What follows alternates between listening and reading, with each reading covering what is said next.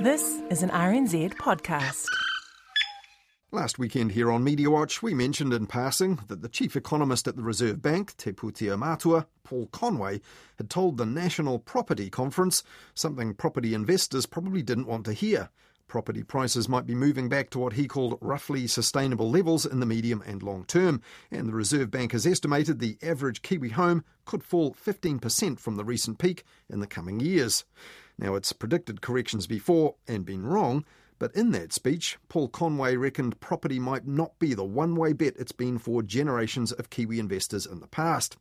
Now, as we mentioned last week, that wasn't widely reported at the time, but this week the whole speech has been reprinted in full in the latest Listener magazine, along with an editorial by Listener editor Karen Shearer, pointing out that even the real estate industry's own stats show that prices have fallen by 8% already, and there's been plenty of media coverage of that trend lately. Now that we're seeing headlines that house prices are going down and could keep falling, it's of course enough to panic current homeowners and excite hopeful first home buyers. So, what's the truth of the hype behind the headlines? That was Frances Cook, the investments editor at the online subscription news service Business Desk, introducing the latest episode of her podcast, Cook the Books, with the catchy title, Is the Housing Market About to Crash? Well, for an answer, she went to Infometrics media friendly economist Brad Olson, and he reckoned house prices would probably fall a bit for the next 12 to 18 months. But what about that long term? But after that, you get the feeling that maybe house prices do stay in a more stable position. Maybe they don't go down all that much further, but they possibly don't have all that much further to rise either. We've almost done, you know, five years worth of growth over two years. So there's a, a perhaps a period of calmer seas for the housing market over the next two to three years. Fascinating stuff. Well, we'll have to have a chat in a year or 18 months and see how right you were. no pressure. So don't bank on past profits from property in the future, seemed to be his take. Now, these days, Business Desk is owned by NZME, which has a business news operation of its own at the New Zealand Herald, and a separate online platform devoted to news and ads about property called One Roof. Now, One Roof stories about the property trade also appear alongside the Herald's business ones on the Herald's own website, and last weekend one of those had a headline which would have you believe that housing had crashed already what the bottom of the housing market really looks like. But that turned out to be about Aucklanders and overseas buyers interested in buying places in the deep south and even Rakiura Stewart Island. Bet it got the clicks though. Elsewhere on the One Roof site was this headline Double your money. New Zealand's surprising house price jumps. Now, this story said that One Roof's own property columnist Ashley Church, a professional property investor, had run the numbers on median house prices all the way back to 1990 to see if the so called 10 year rule, that New Zealand properties double in value every decade, was really true. And according to Ashley Church, the results were astounding. The doubling of house prices that some property commentators talk about now can be empirically proven to be true.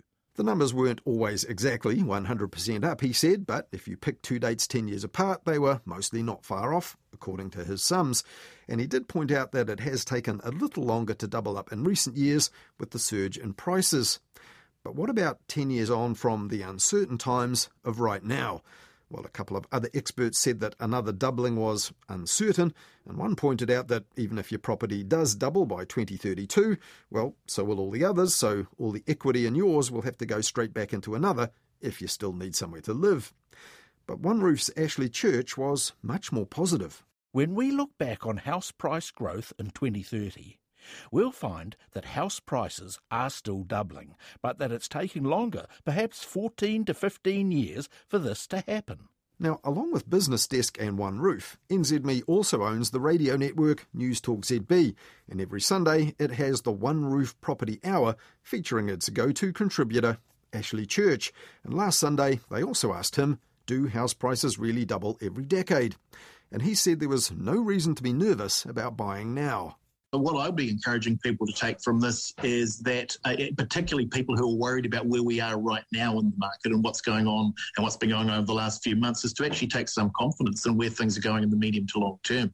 Because what this basically says, and remember, during all of this 40 years that we're, that we're looking at here, during this 40 year period we're looking at here, all sorts of things took place. The GFC, The stock market crash in the 80s, the Asian financial crisis, the dot com crash, they all took place during this period, mm. and this phenomenon still took place. So there's absolutely no reason to believe that this is going to be any different. So was Ashley Church really just telling would be investors what they wanted to hear, which would also, of course, be good for his business?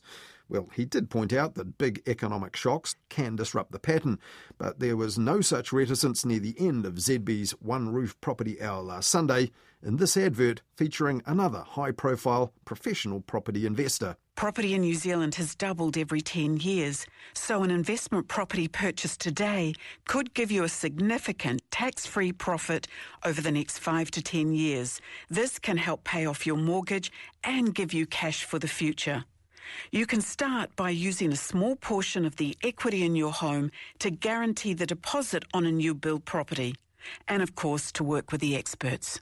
Now, the expert in this ad was Nikki Connors from the company Propeller Property, who calls herself the queen of Kiwi property investment. For a free, no obligation consultation, contact Propeller. So, why haven't you called us yet?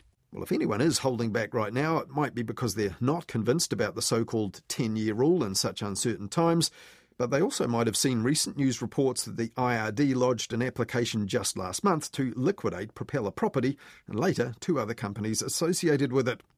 Now, Nikki Connors told Stuff recently this was heavy handed from the IRD, and she issued a statement saying that any unpaid taxes would be sorted out by mid July. And the statement also said the problem had only arisen when others were running things at her company when she stepped back a bit for health reasons. And like other businesses, Nikki Connors said hers had been impacted by the pandemic. Though, as we now know, property prices soared during the pandemic and ought to have been pretty good for a property investment business. Now, when COVID hit in early 2020, no one could be sure that would happen, of course, but at that time, Nikki Connors told the NBR in May of 2020 they'd be safe as houses still in 10 years. Property has doubled every 10 years um, through four cycles, 40 years from the, from the 80s in New Zealand. And that um, is not disputed because that's actually uh, fact. So um, there is always going to be something. We didn't expect that it was going to be a pandemic, although some say they did. And in New Zealand, we do have this huge demand. The IRD's application to liquidate Propeller Property is due to be heard in the High Court in Christchurch a month from now. But in a recent article about property seminars selling the idea of investing to people, NZME's One Roof property platform noted that Propeller Properties founder Nikki Connors is still running those seminars. And the message that property is still safe as houses is crucial for property companies like hers, of course, and also, it seems, parts of the media.